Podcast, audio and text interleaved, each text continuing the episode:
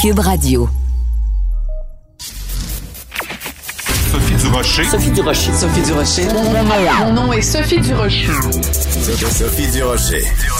Des opinions éclairantes qui font la différence. Cube Radio. Bonjour tout le monde, bon mercredi. Écoutez, je veux revenir sur ma chronique de ce matin dans le journal de Montréal, journal de Québec, parce que euh, je fais référence à cette publicité de la Fondation pour la langue française qui doit vraiment nous faire réfléchir sur la présence de plus en plus insidieuse de l'anglais dans notre vocabulaire. Alors, dans une de ces publicités, on nous donne des exemples de la façon dont notre vocabulaire a évolué et va peut-être évoluer au fil des ans en 2000, on disait ça m'a déplu. En 2010, on a commencé à dire ça m'a turné off. En 2020, il y a beaucoup de gens qui disent ça m'a turn off. Est-ce qu'en 2030, on va dire ça turned me off?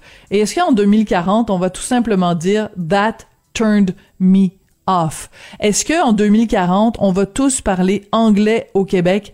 La question est lancée vraiment, il faut qu'on y réfléchisse. Quand j'ai vu cette excellente publicité de la Fondation pour la langue française, j'ai poussé un très triste. Ben voyons donc.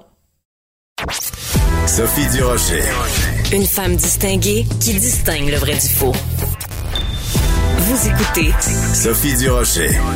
Depuis quelque temps, on entend beaucoup, beaucoup parler de cette idée de définancer la police ou de désarmer la police.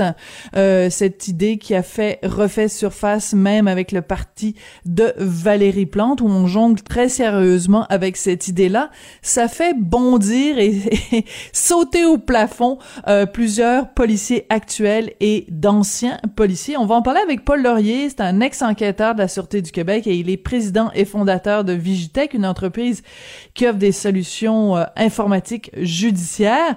Et il est aussi consultant pour des agences d'application des lois pénales et criminelles. Bref, Monsieur Laurier, bonjour. Bonjour quand on parle de donc deux, deux dossiers différents, quand on parle de définancer la police ou quand on parle de désarmer la police, vous, en, en tant qu'ex-enquêteur de la Sûreté du Québec, vous réagissez comment quand vous entendez parler de ça? Ben, en fait, les deux dossiers, euh, quand on dit euh, définancer la police, euh, ça me, c'est vraiment, c'est des gens qui parlent qui ne sont pas, qui n'ont pas la réalité du terrain. Oui, mm-hmm. moi je dirais plutôt réorganiser la police, effectivement, qu'une police, hein, c'est toujours les dans ma carrière et euh, la carrière avant, je retournerai demain matin, ben il y a des choses qui sont changées, il y a des réalités qui changent, donc il faut ajuster des budgets, il faut ajuster les priorités, et ça c'est constant dans les euh, dans les euh, dans les corps de police, tous les corps de police et tous les villes et la manière de, que la loi de police est faite au Québec, mais ben, les réalités changent régulièrement. Mm-hmm. Et puis ça, c'est sans compter aussi des problèmes d'organisation. On a vu combien de chefs de police suspendus, accusés. euh, aller à droite, à gauche des comités de, de ci, des comités de ça, des, des suspensions, des, des, relevés provisoires. Donc, c'est sûr qu'on a un problème de gestion important dans les corps de policiers, euh, les corps policiers. Ça, je vous dis, euh, on ne peut pas se cacher euh, là-dessus. Puis, on faut, il y a une nouvelle loi qui s'en vient. Donc, il y a, il y a administrativement ou au niveau organisationnel, il y a des choses à faire importantes au niveau de la police. Pour ce qui est d'autres dossiers, ben, je vois pas comment on peut enlever des armes de, de, service à des policiers au Québec, surtout qu'on est la province qui est collée sur euh, un géant qui s'appelle les États-Unis, où les armes, euh, les armes de poing circulent euh, abondamment. Et avec nos frontières voyons nos frontières poreuses, ben, les policiers dans la rue sont sont constamment constamment euh, sous pression, vous savez pas quand vous interceptez quelqu'un, quand vous interceptez des, des, gens ou vous les approchez ou vous avez des interventions à faire, ben c'est pas les meilleures personnes que vous avez quand vous avez affaire à la police en général. C'est pas parce que c'est des gens qui sont calmes et soumis. Et, euh, parfois oui, mais c'est pas, des, des, des, enfants de C'est ça. C'est ça. C'est que vous devez avoir, puis là, ben, on commence avec quoi? On n'a pas d'armes, on va remplacer par un truc, euh, bon, ça va prendre la caméra, après ça, le taser, après ça, le bâton télescopique, après ça, on, après ça, quoi? Des gants, des, l'arme de service est toujours je vous dirais, les, pour l'avoir, quand, quand vous avez à vous en servir dans votre pratique policière, ben, c'est mhm. toujours l'arme ultime et la, personne de l'autre côté comprend que la limite, vous avez dressé une limite, vous avez dressé euh, un périmètre ou une, vous avez, euh, vous allez, vous essayez d'endiguer une situation qui est hautement dangereuse, et puis là, c'est une question, c'est une question de réaction de, quelques secondes. Oui, il y a des erreurs, oui, il y a des, oui, il y a des tirs qui n'ont pas lieu, oui, il y a des policiers qui sont bannis. Mais euh, moi, je vois pas comme un policier à Montréal euh, peut être désarmé présentement. Les enquêteurs, j'avais une discussion la semaine dernière avec oui corps de police, puis c'est rendu que les jeunes de 14-15 ans ont des armes parce que parce que la rue est rendue comme ça, les interceptions, les arrestations. Vous arrêtez quelqu'un pour fraude, puis vous, vous, saisissez des armes. Là. On est rendu là. Ah, 14, 15 ans, Monsieur Laurier? Oui, parce que le milieu, il y a des. On commence à avoir à Montréal euh, des, euh, des, des, des, no man's land. Euh, et ça, ben, c'est oui, c'est une réalité. Puis c'est oui, il faut faire quelque chose. Puis oui, euh, mais la police, les policiers au Québec ne sont pas des travailleurs sociaux, ne sont pas formés comme des travailleurs sociaux, n'ont pas des cours universitaires pour être des travailleurs sociaux. Tant qu'on va avoir des gens qui sont des techniciens, ben, puis qu'on les fait intervenir dans des, des, milieux dangereux, je vois pas comment on peut leur enlever des armes à feu. C'est tout à fait illogique, à moins qu'on leur donne des machettes, mais ça prend une arme, ça prend Non, mais il y a quelque chose qui doit, euh, on doit suivre une certaine logique, là, puis c'est pas que je suis pas un gars violent, euh, et j'ai pas, euh, je suis pas pro arme du tout, malgré que je trouve que les, on se fait, j'en ai des armes de chasse, je suis un chasseur, je suis je suis, je réponds à toutes les registres, à toutes les euh, à toutes les demandes que le gouvernement fait parce qu'on les on va donner des armes. Les armes, la problématique, on est sur le bord d'un géant. Et tant que ce géant-là on va fournir des armes et produire des armes, on va être capable de les importer. C'est ça. Et le crime organisé le sait, ça. On se ramasse avec des jeunes de 14 ans, 15 ans dans la rue qui ont des armes à feu. Alors il euh, y a euh, un de mes amis euh, qui Michel Trudeau là le conjoint de, de Fabienne Larouche donc qui est, qui est producteur qui a mis sur les médias sociaux hier une scène d'un film de la mafia avec des gens qui rigolent mais vraiment qui rient à gorge déployée et il a mis cette image là à côté de de textes donc qui disait qu'il y a différentes propositions pour désarmer la police. C'est sûr que si demain matin on commence à désarmer la police ceux qui vont s'en, en frotter les mains et qui vont rire de ça en disant waouh c'est formidable c'est génial c'est les gangs de rue la mafia les Hells parce qu'ils vont avoir en face d'eux euh, une police euh, désarmée dans tous les sens du terme là. Ben je vous dirais que ça va être plus les euh, les gens d'extrême gauche les casseurs les ah oui? Oui, parce que eux euh, ont, qu'une conséquence, vont pouvoir encore plus vont aller dans des manifestations. Le gaz de, de de Cayenne n'aura pas de. Quand vous savez qu'un policier n'est pas armé, vous pouvez essayer de le provoquer puis d'essayer d'avoir un combat euh, un combat physique parce que la, la, la mafia euh, la mafia les gangs de rue les euh, il va toujours avoir des gens armés il va toujours avoir il va toujours avoir du terrorisme il va planer sur nous il va toujours avoir des policiers armés vous mhm. faites juste étirer le délai d'avoir quelqu'un qui va être armé même les Barbies qui étaient qui était la, la, meilleure les policiers britanniques oui les mhm. policiers britanniques, mais il y a des gens depuis des attentats, depuis que les, euh, la, ville a été frappée, puis l'Angleterre a été frappée par des attentats terroristes, ben, il y en a de moins en moins, et puis il y a toujours des gens armés qui sont pas tellement loin des voitures. si eux ne sont pas armés, des voitures, euh, il y a des armes dans les voitures, et puis... Euh, il y en a de moins en moins qui ne sont pas armés, excusez-moi, c'est important de bien comprendre, Monsieur Laurier. Il y a de moins en moins de bobbies qui sont pas armés, c'est ça que vous voulez dire? Oui, parce que quand vous arrivez avec euh, quelqu'un qui va vous pointer un couteau, qui est une méthode qui a, qui a été euh, implémentée, on l'a vu par le, les derniers mouvements, mm-hmm. les derniers mouvements terroristes, ben, alors vous pouvez y aller avec, si vous n'avez pas de machette ou vous sortez pas votre sort pour faire d'escrime, vous devez, pour menacer, c'est-à-dire pour contrôler une menace, ou pour euh, arrêter une menace, ça vous prend l'arme ultime qui est l'arme à feu. Il y a pas de, il y a- il y, a une précision. Vous êtes dans une foule, vous n'avez pas à attendre. Vous n'allez pas faire un corps à corps avec quelqu'un qui est armé d'un couteau. D'une lame, c'est extrêmement dangereux. Le, le couteau peut partir. Il y a des, il y a des délais. C'est connu là, dans l'utilisation de l'arme, de l'utilisation de le, le- le compendium de l'utilisation de l'arme de l'arme de poing. Ben, l'utilisation de la force, en fait, l'arme fait partie du dernier recours pour des situations extrêmement dangereuses. Donc, il y a pas, euh, c'est des beaux, c'est des rêves, mais dans la réalité, dans la rue, c'est pas comme ça que ça se passe. Ouais. Puis je a- vois pas comment, dans- en Amérique Mhm. du Nord, on peut penser euh, enlever des euh, enlever des poli- enlever les, les armes aux policiers. Alors, parce que je vous ai vu réagir, bon, une chronique euh, de Mario Girard euh, dans la presse, et vous aviez l'air de dire que, bon, il connaissait pas, il savait pas trop de quoi il parlait, et surtout, il y a une espèce d'angélisme, parfois, euh, au- auprès des gens qui, puis je, je pointe pas en particulier Mario Girard, mais je veux dire, il y a un certain angélisme des gens qui n'ont pas la connaissance du terrain. Donc, c'est facile pour nous, comme gérants d'estrade, de dire oui, il devrait être armé, non, il devrait pas être armé. Il reste que moi, je connais pas la réalité sur le terrain, alors que vous, vous la connaissez. Euh, est-ce que au, au- sein de la police, est-ce qu'il y a vraiment des gens au sein de la police, parce qu'on a vu la réaction de Monsieur Francaire, mais est-ce qu'il y a des, des, des gens au sein de la police qui qui eux considèrent en effet que ce serait une bonne chose pour eux de- d'avoir moins d'armes? Ben, je vous dirais que si vous êtes un patrouilleur, puis à l'époque, il y avait des- quand vous êtes des patrouilleurs de rue et que vous avez dans des, des quartiers où, euh, où c'est plus tranquille, mais lorsque vous êtes appelé à intervenir, c'est pour l'image de la police, l'image du citoyen. Moi, je vais à Times Square, je vois des policiers armés, il y a des policiers à New York, euh, il y a des années où il n'y en avait pas du tout, maintenant il y en a partout, partout, partout.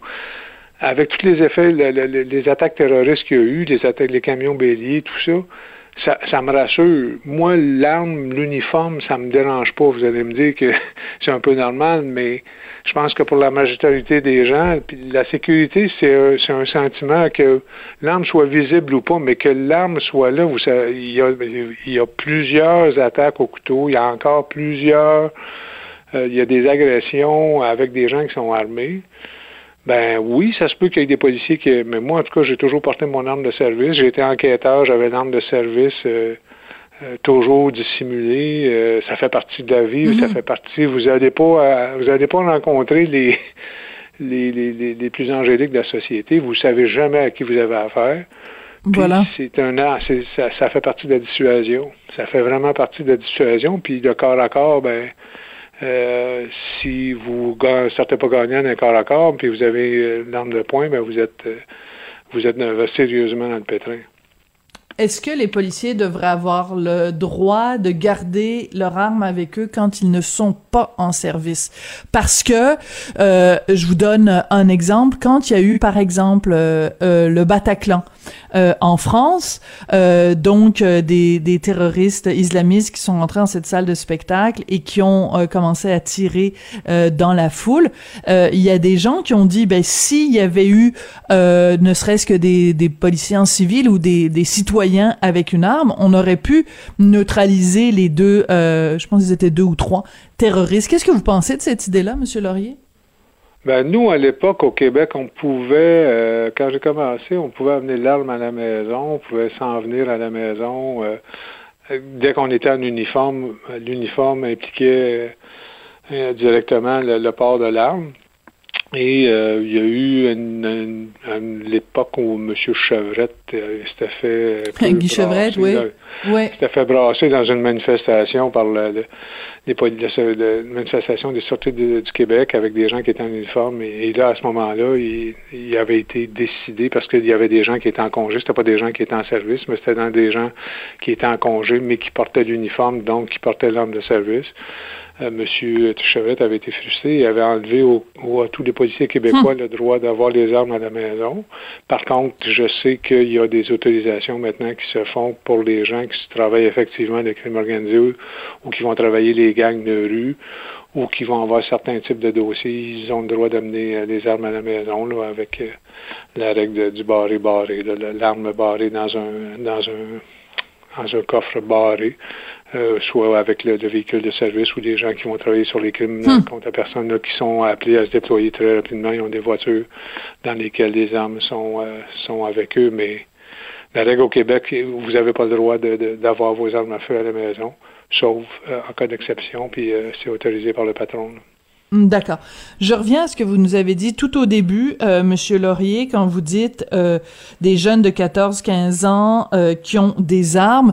On, on, on connaît bien sûr euh, toute cette, cette histoire là, de, de, de trafic d'armes euh, entre les États-Unis et le Canada et le Québec en particulier. On sait aussi euh, la facilité avec laquelle on peut euh, euh, imprimer en 3D certains éléments d'une arme pour ensuite l'assembler on a l'impression qu'il n'y a jamais eu autant d'armes en circulation, donc ce serait un peu contradictoire de dire au moment où les, les vilains, les bandits sont de plus en plus armés, que c'est précisément ce moment-là qu'on choisit pour enlever des armes aux policiers. C'est, c'est un peu cette contradiction-là que vous soulevez, là.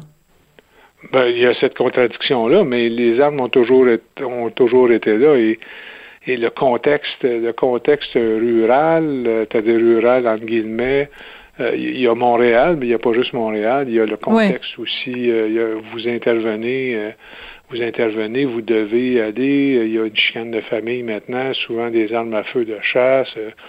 Là, c'est pas si vous êtes pas armé, c'est pas on va pas commencer à demander à la police d'appeler la police qui va appeler la police qui est armée.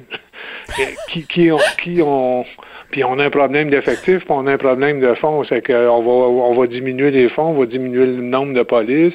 Puis là, en plus, les polices qu'on va mettre, on va les mettre non. Euh, fait qu'il faut comprendre l'intervention, la vitesse d'intervention quand les appels rentrent, comment ça fonctionne. Puis euh, on prend des, véhicules les plus euh, plus rapprochés. Mais là, si on commence en plus à, on l'a vu avec le taser, c'est pas tout le monde qui l'a. on le met, on le met pas. Si on l'insère, c'est, des coûts, ça fonctionne plus ou moins. Puis là, ben, si tout le monde en a, ben c'est des fortunes. Si, l'arme de service a toujours été, je vous dirais, le, le, puis pour les bandits, quand ils sont, quand vous voyez un, trou de canon de face, en général, ça vous, ça calme, euh, pour être euh, une bonne expression française, ça calme le pompon. Je dirais, mais moi, je vais pas m'en, je m'en suis servi peut-être, euh, il y aurait peut-être trois ou quatre interventions de mémoire où des gens ont vu, ont vu le bout du canon.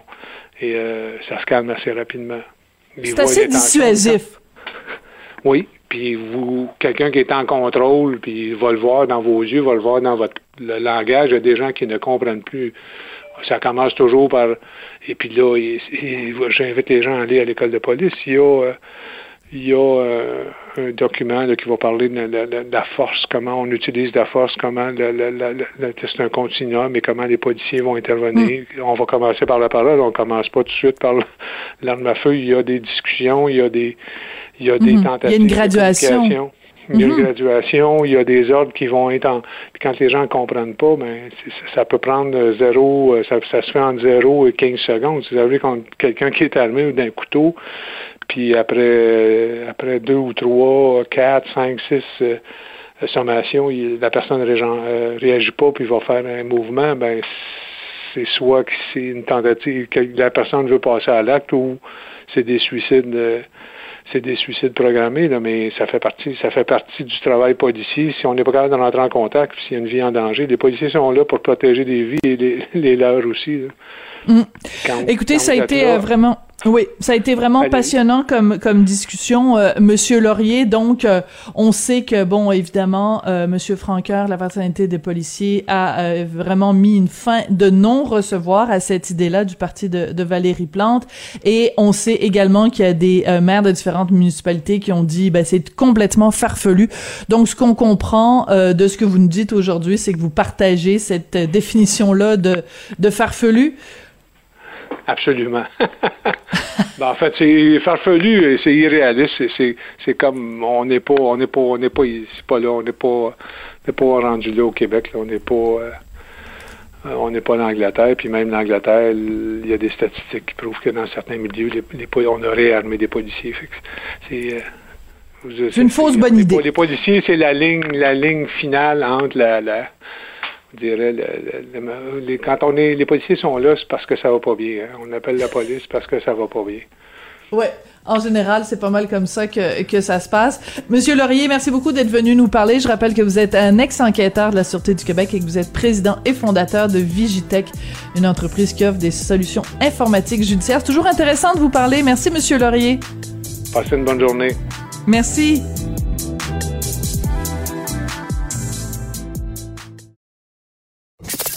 Avertissement. Cette émission peut provoquer des débats et des prises de position pas comme les autres. Vous écoutez Sophie Durocher.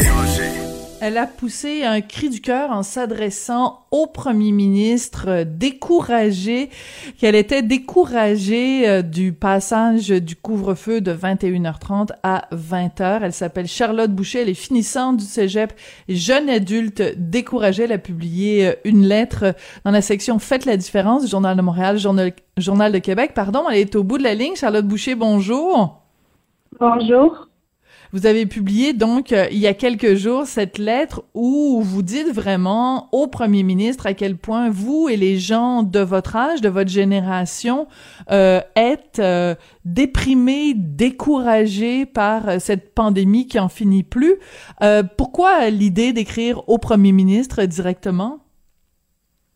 parce que j'ai l'impression que souvent, quand on écrit en tant que jeune, ben, le fait est que tout le monde a un cri du cœur. C'est indéniable, que ce soit les étudiants, les enseignants, les travailleurs de la santé, les gens avec des maladies chroniques, les aînés. Mais on dirait qu'en tant que jeune, le cri du cœur est pas valable, il est pas justifié, il est mal reçu.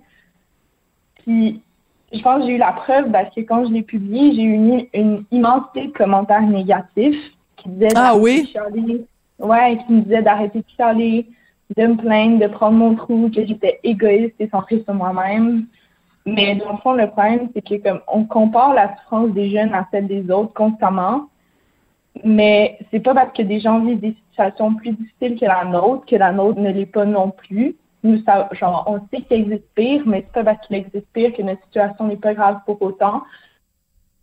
Merci au premier ministre parce qu'on diminue souvent notre souffrance, puis on fait juste dire de prendre notre trou et qu'on est une génération euh, qui se plaint constamment. Donc, euh. Alors, donc, vous publiez cette lettre pensant euh, alerter euh, la population en général à la réalité que, que vous vivez. Et résultat, mm-hmm. vous vous retrouvez avec plein de commentaires négatifs. Est-ce que vous avez eu aussi des commentaires positifs, des gens qui vous ont écrit, qui vous ont contacté pour vous dire euh, merci Charlotte d'avoir dit tout haut ce qu'on pensait tout bas? Oui, bien sûr. bien sûr, ça a été le côté positif. J'en ai eu beaucoup moins.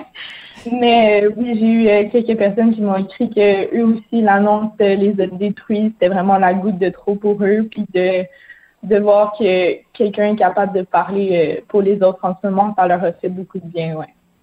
Alors, expliquez-nous quel est l'impact pour quelqu'un qui a, qui a votre âge? Vous avez quel âge d'ailleurs, Charlotte, pour, pour être précis? J'ai 19 ans.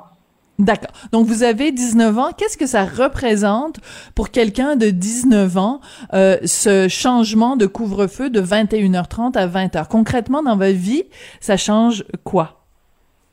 Mais ben, dans le fond, c'est que c'est comme si on nous poussait la tête sous l'eau depuis le début. Ça fait plus d'un an qu'on passe nos journées enfermées à faire l'école sur nos écrans, bien sûr. Certains se sont moqués de moi en me disant justement ben, aller prendre l'air plus tôt. Mais c'est exactement là où mon point réside, c'est qu'on peut pas sortir plus tôt parce qu'on est en cours en général jusqu'à environ 18 heures. Ça, c'est sans compter les devoirs, les projets, les travaux, les études pour nos examens qu'on doit faire à la fin de notre journée. Donc, au même titre qu'on peut se sentir seul au milieu d'une foule, on se sent seul devant nos écrans. Puis c'est certain que la vie sociale est au cœur de notre vie. À notre âge, l'importance de ça je pense pas que c'est à sous-estimer parce que les mhm. interactions sociales sont cruciales en ce moment. On perd littéralement des années de notre vie, puis l'impact de l'isolement est énorme pour notre tranche d'âge. Et ce que les gens, euh, selon moi, peinent à comprendre, c'est que ça n'a pas le même poids que chez d'autres groupes d'âge. On n'a même pas commencé à justement vivre notre vie. Je veux dire, j'ai 19 ans, qu'on nous enferme.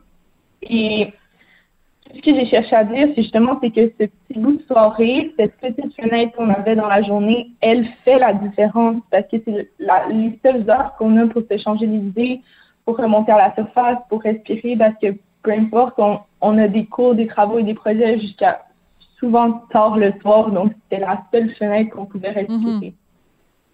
Euh, est-ce que vous avez euh, entendu les, dans les récentes, les plus récentes euh, conférences de presse du premier ministre, il s'est adressé justement spécifiquement euh, aux jeunes et en fait, essentiellement, le message, c'est euh, oui, c'est un sacrifice qu'on vous demande, mais euh, il faut le faire parce que euh, ben on, on, on l'a vu hein, récemment, cette jeune femme de 24 ans terrassée par la COVID à l'hôpital, euh, elle va en avoir euh, pour des mois à se remettre. Est-ce que quand le premier ministre s'adresse à vous euh, et aux gens de votre génération, est-ce que ça vous touche, Charlotte, ou vous trouvez qu'il est un petit peu paternaliste ou condescendant?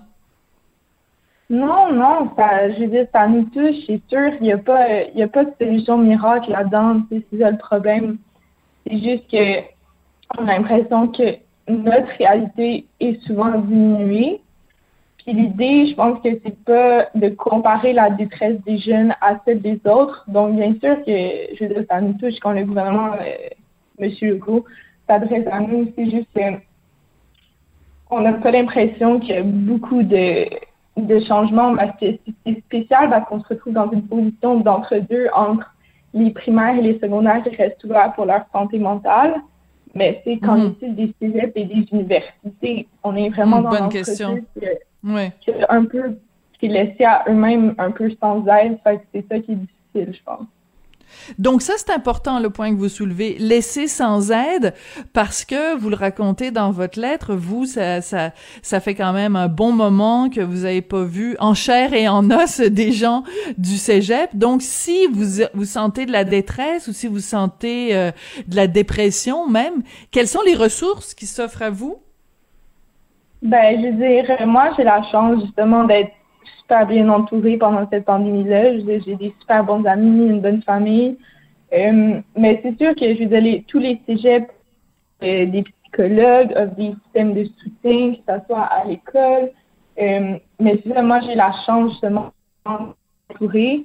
Mais je sais que c'est pas tout le monde qui a cette chance-là. Puis, je sais que pour notre âge, la force de demander de l'aide, ils l'ont pas.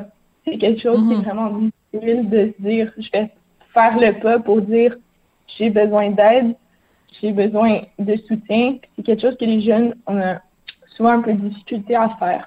Mais pour justement ceux, exemple, qui n'ont pas beaucoup de soutien, c'est sûr que toute école euh, a, les psychologues, a les aides euh, à l'étude, etc. Donc, ouais. Hmm. Euh, ce que j'aimerais euh, savoir et que, j'aimerais que vous nous, nous expliquiez, c'est bon, vous l'avez soulevé un petit peu euh, plus tôt en disant bon, c'est vrai que quand on a 19 ans, le, le contact avec les autres est extrêmement euh, important et euh, ben il faut pas sous-estimer non plus la quantité de travail, de travaux euh, que vous avez euh, au, au cégep. en même temps, de l'autre côté, il y a aussi le fait que euh, votre votre tranche d'âge est euh, vraiment celle qui en ce moment est le plus vulnérable pour euh, la COVID-19. Donc, si euh, on, on, faisait, mettons, un, un, on ramenait le couvre-feu à 9h30, est-ce que vous n'avez pas peur que, justement, il y ait de plus en plus de gens de votre âge qui soient en contact les uns avec les autres et que vous soyez encore plus nombreux à vous retrouver à l'hôpital? Mm-hmm. Euh, j'ai tendance à dire non. Parce que je pense que ce qu'on voit sur les médias sociaux, euh, euh, dans un sens, bien sûr, c'est des, des, des, des, histoires qui ont un impact, un caractère plus sensationnel, mais une grande, grande majorité, et je dis la grande majorité des jeunes, ont fait justement ces sacrifices-là, on respecte les mesures sanitaires, donc même si on est dans un parc, on va porter nos masques, même si on, on est ensemble, on va garder nos distances. Bien sûr, c'est pas tout le monde mais la grande majorité, on le fait. Donc, que ça soit de 8 à 9h30 et à 2 mètres, c'est avec un masque, c'est désinfecter les mains. Et beaucoup, beaucoup de jeunes le respectent. Donc, je pense pas nécessairement, mais en même temps, comme je disais, pas de solution miracle, donc euh, je peux pas savoir. Oui. Est-ce que le fait que, euh, quand vous avez écrit cette lettre-là, euh, qu'il y a eu autant de réactions négatives, est-ce que ça vous a découragé ou au contraire, ça vous a donné encore plus de, de, de volonté de, de, de vous battre pour convaincre les gens du bien fondé de vos revendications? Euh, je pense un peu des deux, je dirais, parce que c'est sûr que demander de l'aide puis se faire dire prendre ton trou, euh, c'est sûr que ça donne pas envie de demander plus d'aide. Mais je pense que c'est juste que la souffrance de la population a été prise dans ma lettre comme un sujet de comparaison. Puis l'idée, je pense, c'est pas de comparer la détresse des jeunes à celle des autres. Mon but est de parler de ma réalité, qui est une réalité parmi tant d'autres, et non de prendre le poids du monde entier sur mes épaules, parce que justement, on me reprochait de mm les jeunes, vous avez mal, mais pensez au travers de la santé. C'est pas parce qu'on a mal qu'on ne pense pas à eux. je pense que c'est mhm. ça qui a été mal interprété. je pense que si on est capable, en tant que population, de ne pas le prendre comme un point de comparaison, de comparer notre souffrance entre nous selon nos groupes, euh, oui, je pense que ça m'a motivé euh, à, essayer de continuer à, à dire ce qu'on pense. Oui. Est-ce que je peux vous demander dans quelle matière vous étudiez euh, au Cégep, Charlotte? Euh, oui, je suis en monde international. Oh, et quand on étudie en monde international, on a envie de faire quoi dans la vie? Euh, beaucoup, beaucoup de gens sortent de là, vont en droit ou en relations internationales. Et vous, vous avez envie de faire quoi, Charlotte? Parlons un peu de vos rêves, là. On a parlé de, votre détresse et de la détresse euh, parce que vous exprimez très bien à l'écrit, vous exprimez très bien euh, à l'oral. Qu'est-ce que vous auriez envie de faire, vous? Euh, justement, dans la dernière année, j'ai pas eu le temps de beaucoup faire d'expérience et de me découvrir. Je sais pas exactement encore. Je rentre à l'université en septembre prochain. Mais je me suis toujours dit probablement quelque chose qui est en lien euh, soit euh, dans la politique ou euh, communication. Donc j'ai appliqué justement dans des programmes plus de communication, politique, société. Donc ouais. D'accord. Donc, soit vous seriez un journaliste qui pose des questions au premier ministre, soit futur premier ministre, première ministre vous-même, alors. On sait ça, mais on sait jamais. Euh, non, mais je vous posais la question parce que euh, euh, on a l'impression que pour beaucoup de gens de, de, votre âge, donc des gens du cégep, que cette année-là, vous nous l'avez dit vous-même, c'est des années qui vous ont été volées. On a l'impression que, bon, on se rappelle aussi, on, on a tous eu 19 ans et on se rappelle à quel point c'est une période où on rêve parce que on se dit bon ben tout s'ouvre devant nous, c'est comme un horizon absolument infini. Et je me demande si justement pour les gens de votre âge, parce que vous venez de vivre euh, cette, cette pandémie, c'est comme si les horizons étaient bouchés en fait. L'horizon euh, il s'ouvre pas sur une infinie de possibilités.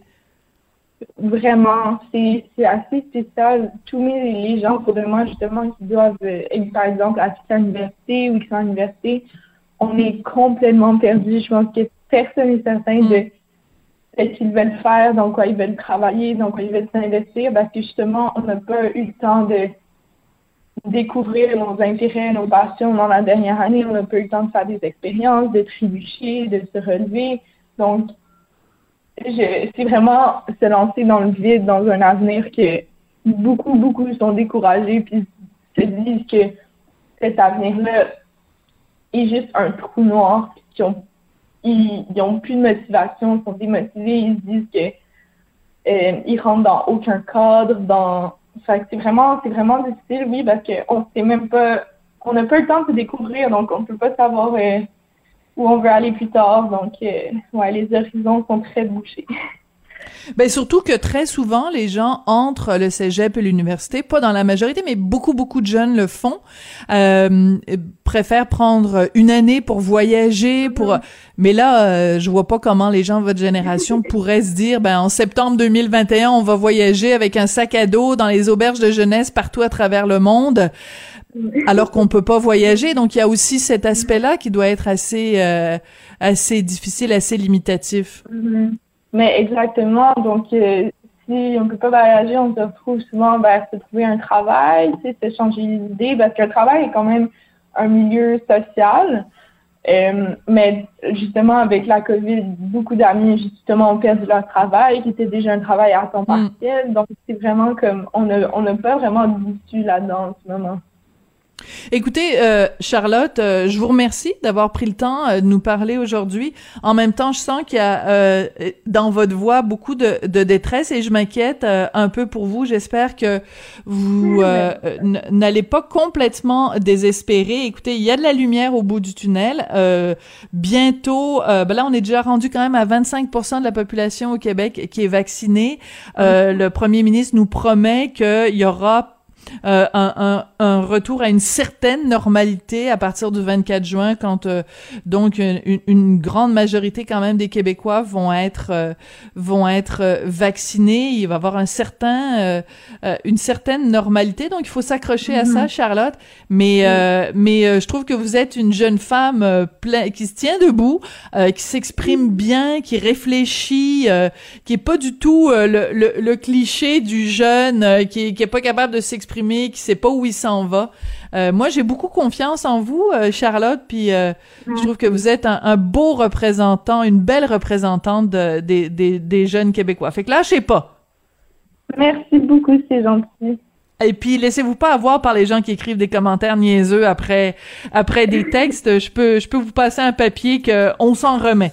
Charlotte Boucher, vous êtes finissante euh, au Cégep, jeune adulte découragée. Vous avez écrit donc euh, dans la section Faites la différence ce cri du cœur au Premier ministre pour quelques heures de liberté. Donc j'encourage tout le monde à aller lire ce texte-là. Puis bonne chance pour la suite, Charlotte.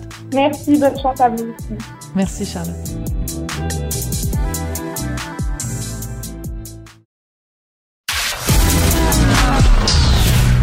Culture aux affaires publiques. Vous écoutez Sophie Durocher, Cube Radio. Le Devoir a sorti toute une histoire, euh, toute une histoire, oui, cette semaine. Ils ont révélé que la pandémie de COVID-19 avait été assez payante pour le privé en santé. Ils ont obtenu une douzaine de contrats conclus entre des cliniques privées et des CIUS. Et euh, ben écoutez, ça a provoqué vraiment euh, toute une réaction de la part de l'opposition. On trouve ça odieux, inacceptable et incompréhensible. On va parler de tout ça avec euh, Jean-François Lisée, qui est euh, chroniqueur, animateur, auteur, commentateur et ex-chef du PQ. Jean-François, bonjour. Bonjour, Sophie. Alors, euh, explique-nous un peu euh, cette histoire-là euh, du devoir, une augmentation donc de 15 des, de la marge de profit des cliniques privées. Ça, la, pilule passe mal.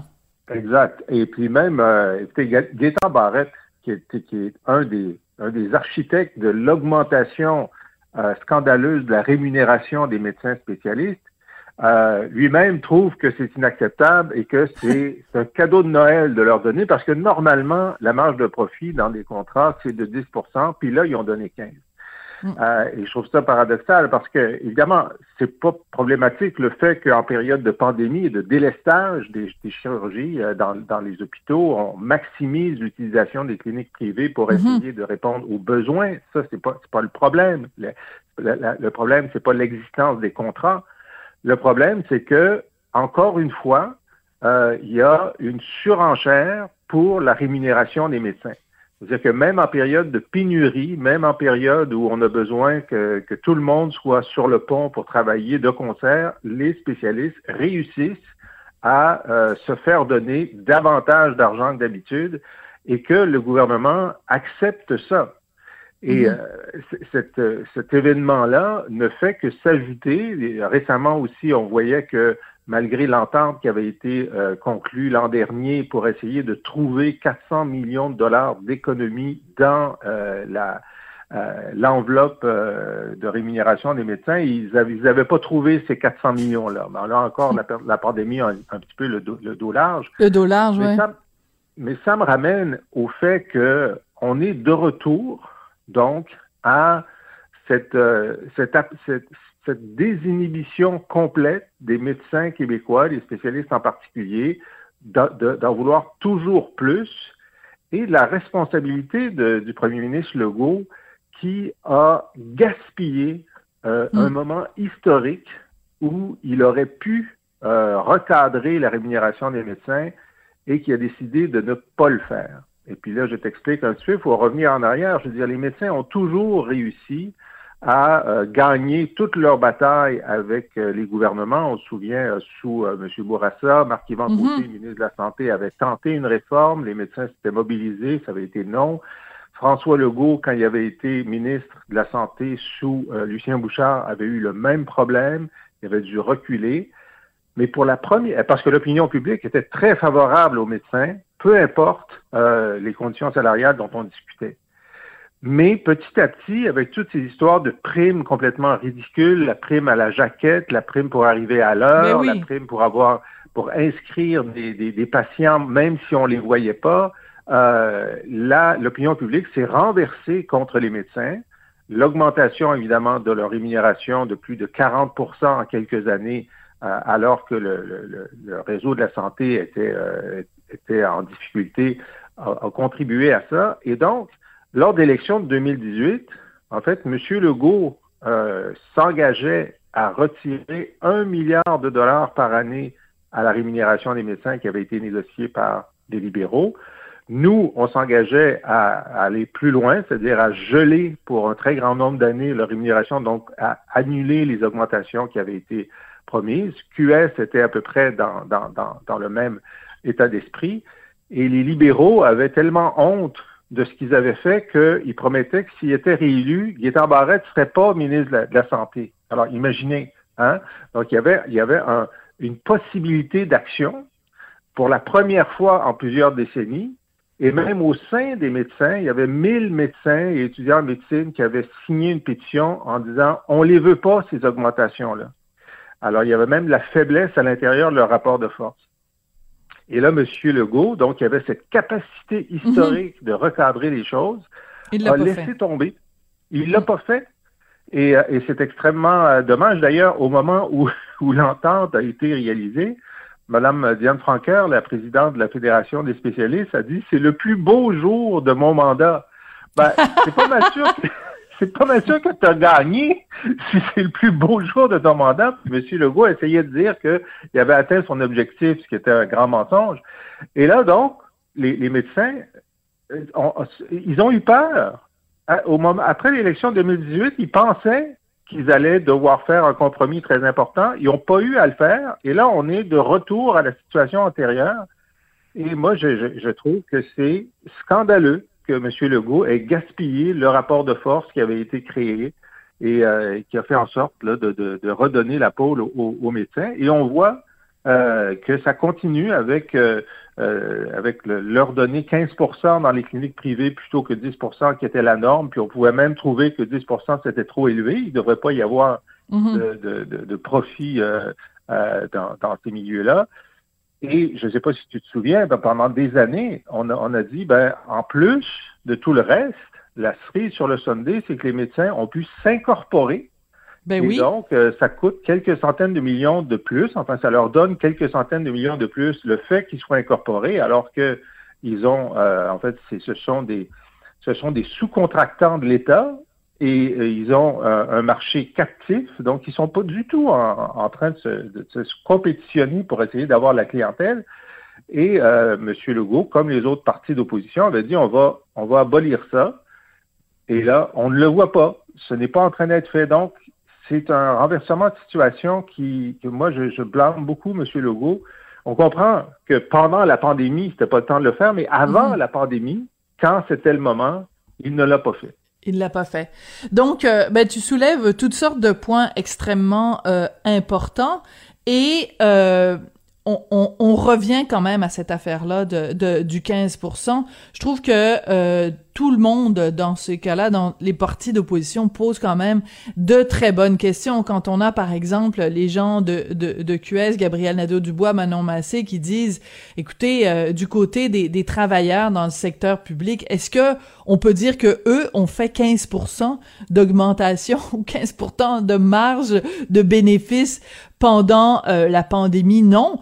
Euh, je veux dire, les gens qui travaillent sur le terrain euh, l'ont fait au péril de leur vie. Il y a eu euh, un, beaucoup qui sont morts, beaucoup qui ont été infectés. Donc il y a une certaine indécence quand même quand on regarde ces chiffres-là. Tout à fait, une indécence. Et bon, on n'est pas, on n'était pas dans la pièce lorsque la négociation a eu lieu.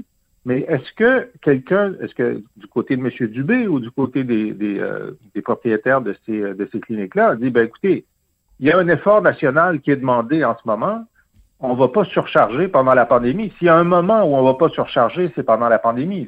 Est-ce que cette conversation-là a eu lieu? Est-ce que le bien, hmm. le bien commun, est-ce que le service public, de hmm. toute évidence, ne fait plus partie de la conversation?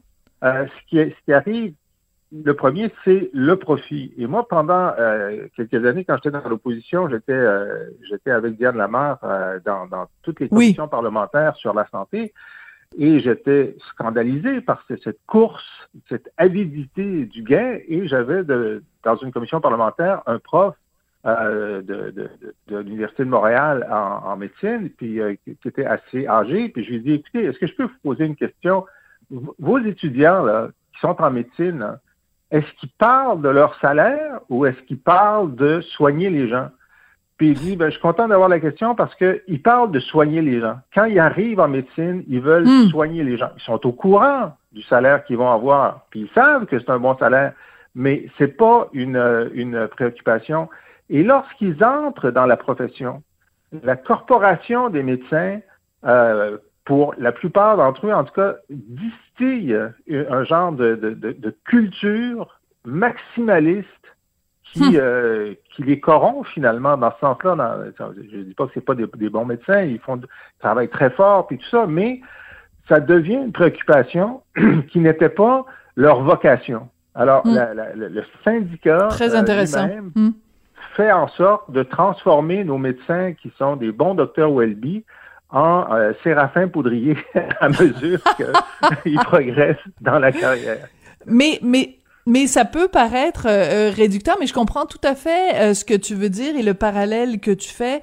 Euh, et euh, je pense que en effet, depuis un an, s'il y a une chose qu'on a on a compris, une chose qu'on a comprise euh, de, de, de cette pandémie, c'est que euh, on ne s'en sortira pas si on le fait pas ensemble. Donc il y a cette notion que tu viens d'évoquer, qui est une notion de bien public, où les intérêts supérieurs de la nation passent avant notre petit nombril, notre petit moi, moi, moi, et surtout cette fameuse notion de j'ai le droit.